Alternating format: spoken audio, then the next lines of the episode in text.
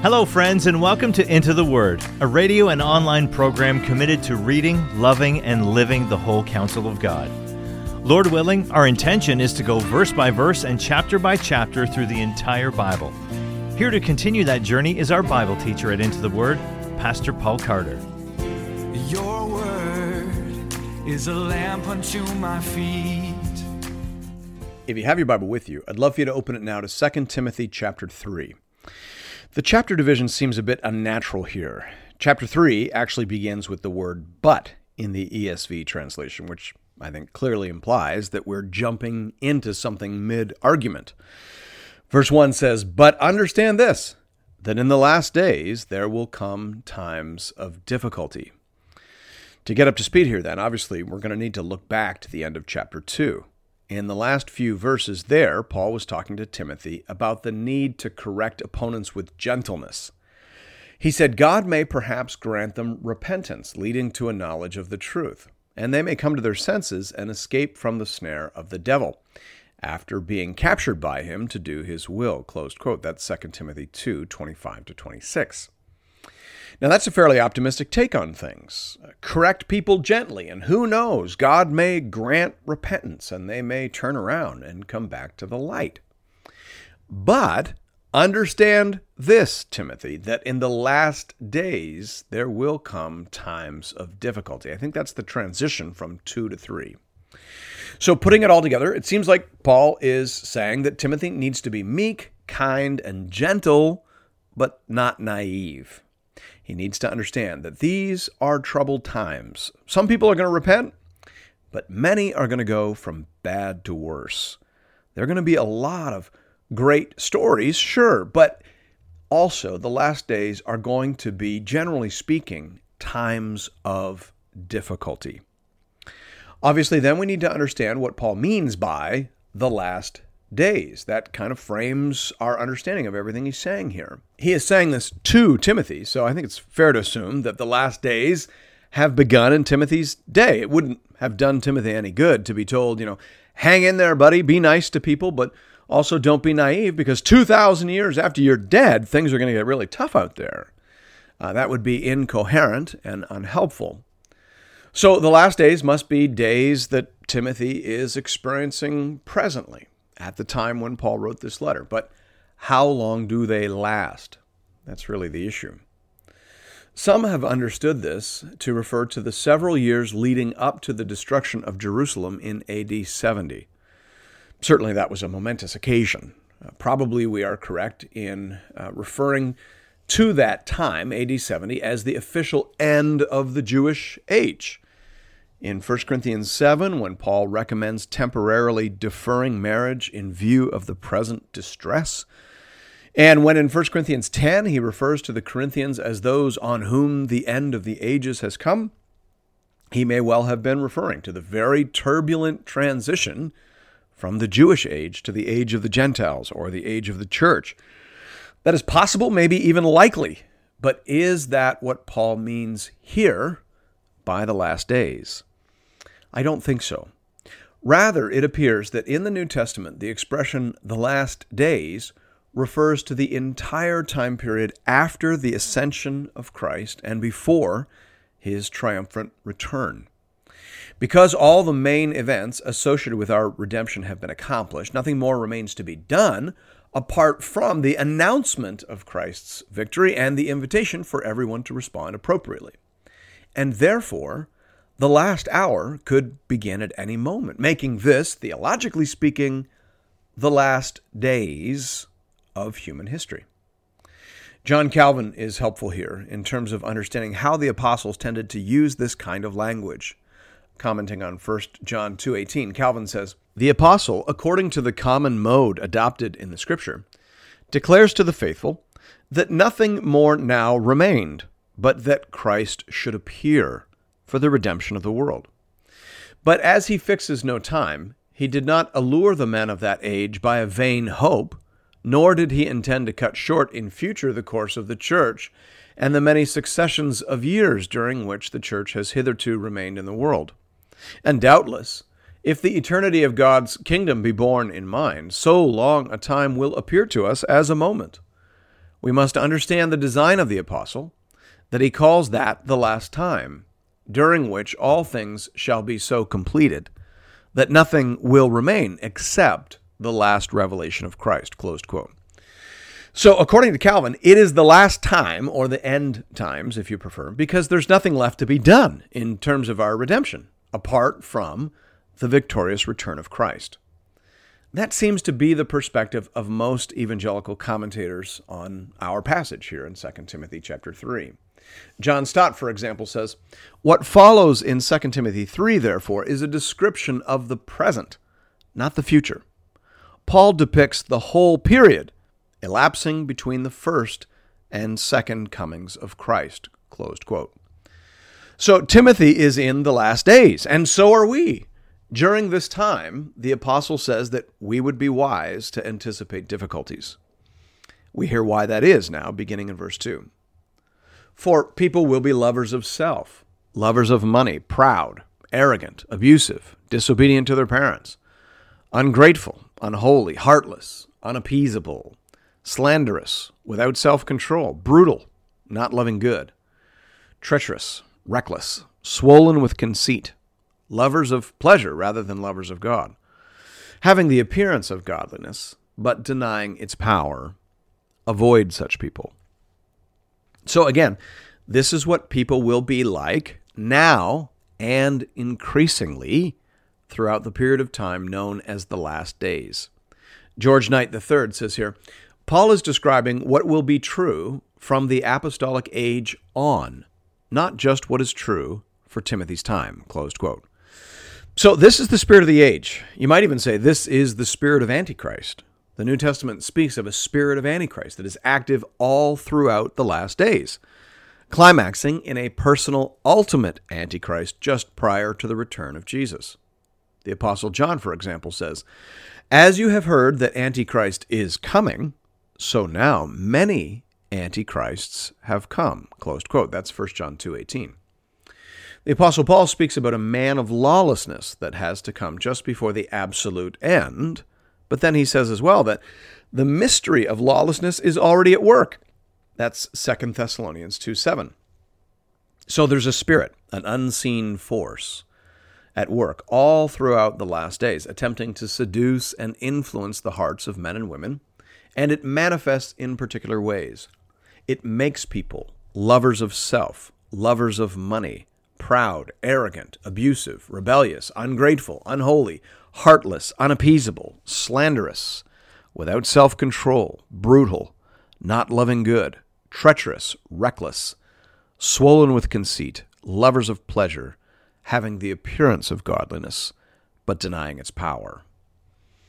Everyone who has ever read that list has probably thought to themselves, I must be living in the last days, because that does seem to describe with increasing accuracy the people who are living in this world.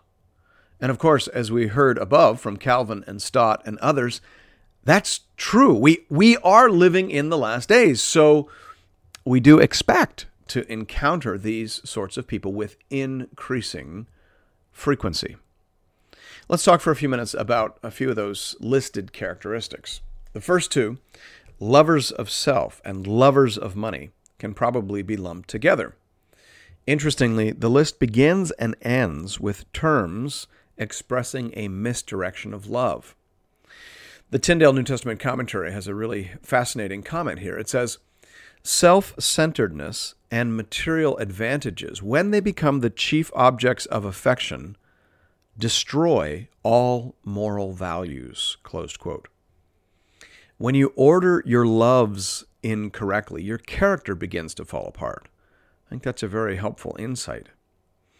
In the middle of this list, we see how hard and nasty such people can become. Paul says that such people are heartless, unappeasable, slanderous, without self control, brutal. The Greek word translated there as unappeasable is interesting. The dictionary defines it as meaning unwilling to make a treaty, hence implacable, irreconcilable. When people dig in their heels, double down, and shut down any attempt at reconciliation and mutual understanding, and they just persist in their slanderous, immoderate, and brutal attacks, you're dealing with somebody under the influence of the spirit of the age. Avoid them. Now, that's interesting counsel. Uh, we wonder how far we're supposed to take that. In the last chapter, Paul told Timothy to correct his opponents with gentleness. That was verse 25. So, obviously, when he says here, avoid them, it means after attempting to correct them with gentleness, right? Give that a try. But then if they don't respond to that, then avoid them. I think that's good counsel. You need to avoid them, and sometimes you need to help your people avoid them because certain folks aren't wise enough to do that for themselves. Paul talks about that now, beginning in verse 6. He says, For among them are those who creep into households and capture weak women, burdened with sins and led astray by various passions, always learning and never able to arrive at a knowledge of the truth. Many modern Bible readers, of course, are offended by verse 6. Probably many ancient Bible readers were offended by it as well, if that's helpful. Presumably, Paul is thinking first and foremost about the false teachers that he was speaking about earlier. They are filled with the spirit of the age, and they're attempting to spread their poison, and so they creep into households trying to get a hearing, and no one is more receptive to their message than weak women who are burdened with sin and led astray by various passions. Now, that does sound a bit prejudicial.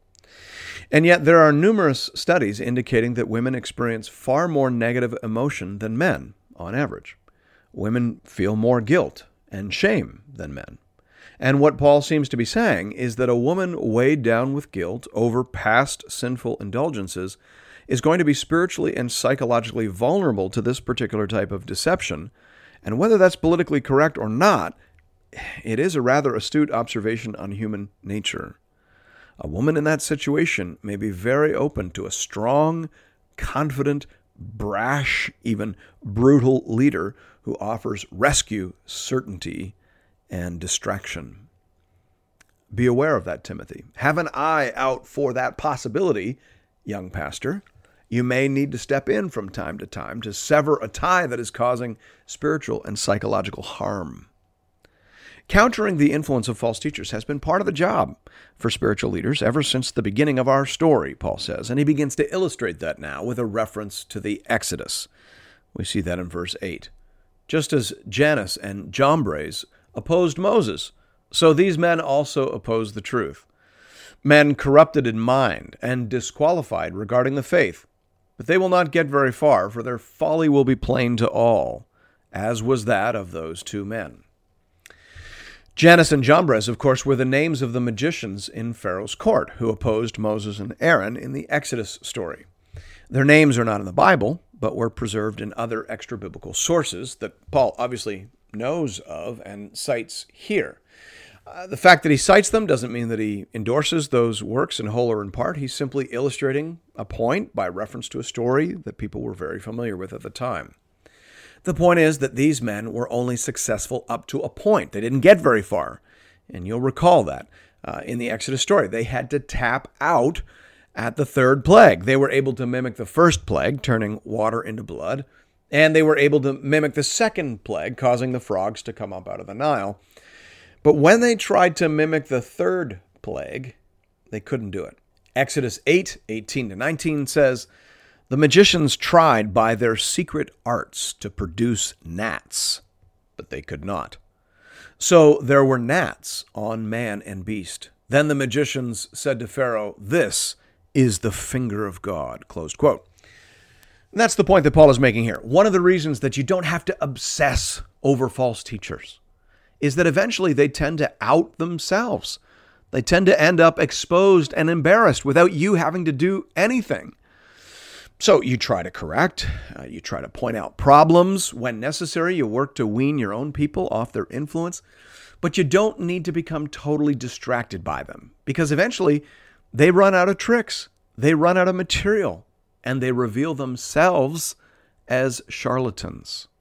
False prophets are operating on mere talent and technique, and as such, they can mimic low hanging spiritual fruit, but they can't go deep can't go far and they tend not to produce real, lasting life change. So, again, eventually the whole house of cards collapses and they end up exposing their folly to all. That's what happened to Pharaoh's magicians, and that's generally what happens to all false spiritual leaders over time. Verse 10 You, however, have followed my teaching, my conduct, my aim in life my faith, my patience, my love, my steadfastness, my persecutions, and sufferings that happened to me at Antioch, at Iconium, and at Lystra, which persecutions I endured. Yet from them all the Lord rescued me. So, in contrast to the explosive but ultimately false leadership of the false prophets and teachers, you, Timothy, are walking in the path of endurance and persistence. Now, this is a hard road but it is the right road. And if you walk it long enough, through whatever dangers and difficulties it may bring, it will lead you in the way of life and salvation. God helps people on this path. He gives them grace, He gives them supply, He gives them rescue. That's the Christian way. There, there is no crown without a cross, there's no glory without suffering. It is the one who endures to the end who is saved. After going through all of those places uh, that he mentions here, Antioch, Iconium, Lystra, Paul said in Acts 14:22, "Through many tribulations we must enter the kingdom of God." Closed quote. Well, that's essentially what he's saying here as well. Look at verse 12. Indeed, all who desire to live a godly life in Christ Jesus will be persecuted, while evil people and impostors will go on from bad to worse, deceiving and being deceived. So if you want to follow Jesus in this world, which is hostile to its creator and which prefers darkness to light, you will experience persecution. Jesus said that all the time. In Matthew 10, 24 to 25, he said, A disciple is not above his teacher, nor a servant above his master. It is enough for the disciple to be like his teacher, and the servant like his master. If they have called the master of the house Beelzebul, how much more will they malign those of his household? Closed quote. In John 15, 18 to 19, Jesus said, If the world hates you, know that it has hated me before it hated you. If you were of the world, the world would love you as its own. But because you are not of the world, but I chose you out of the world, therefore the world hates you. Quote.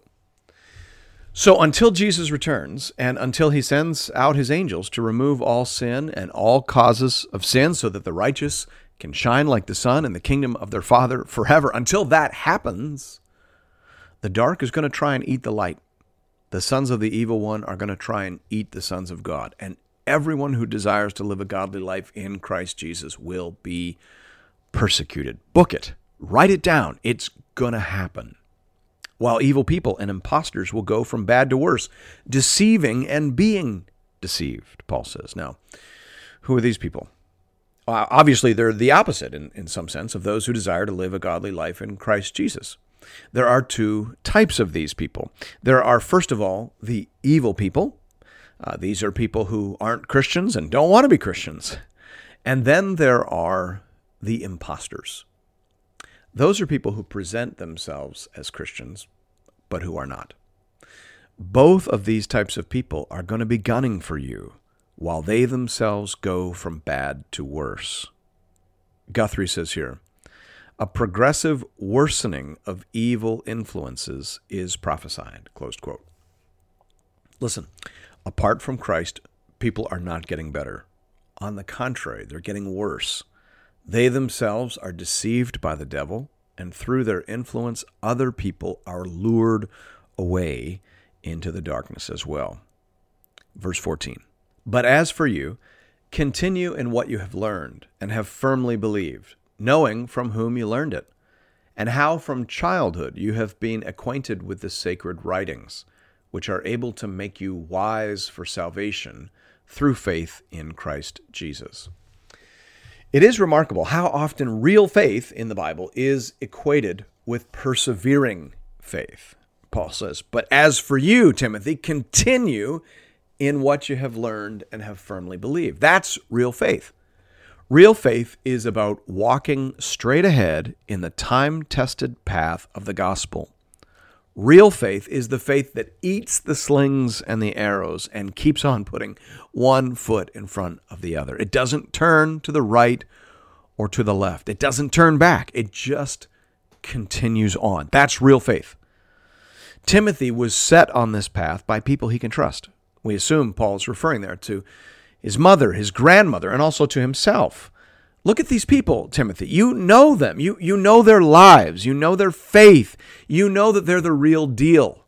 You understand that you were given the good stuff. So continue on in it. And you know that it came from the Bible. You were steeped in the Bible as a young lad, Timothy, and by that you were made wise unto salvation. That's an interesting phrase.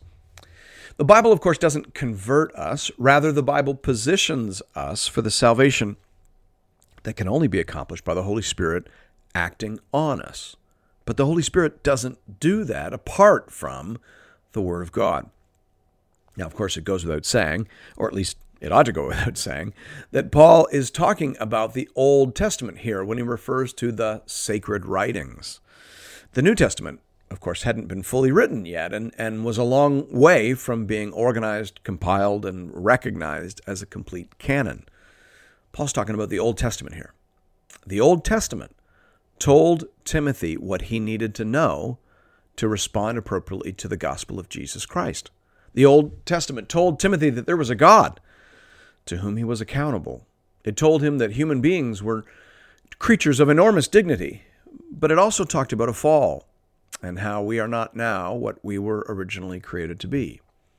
The Old Testament talked about promise as well, how God intended to come at some point in the future to rescue us, redeem us, restore us, and return us to our former dignity and glory.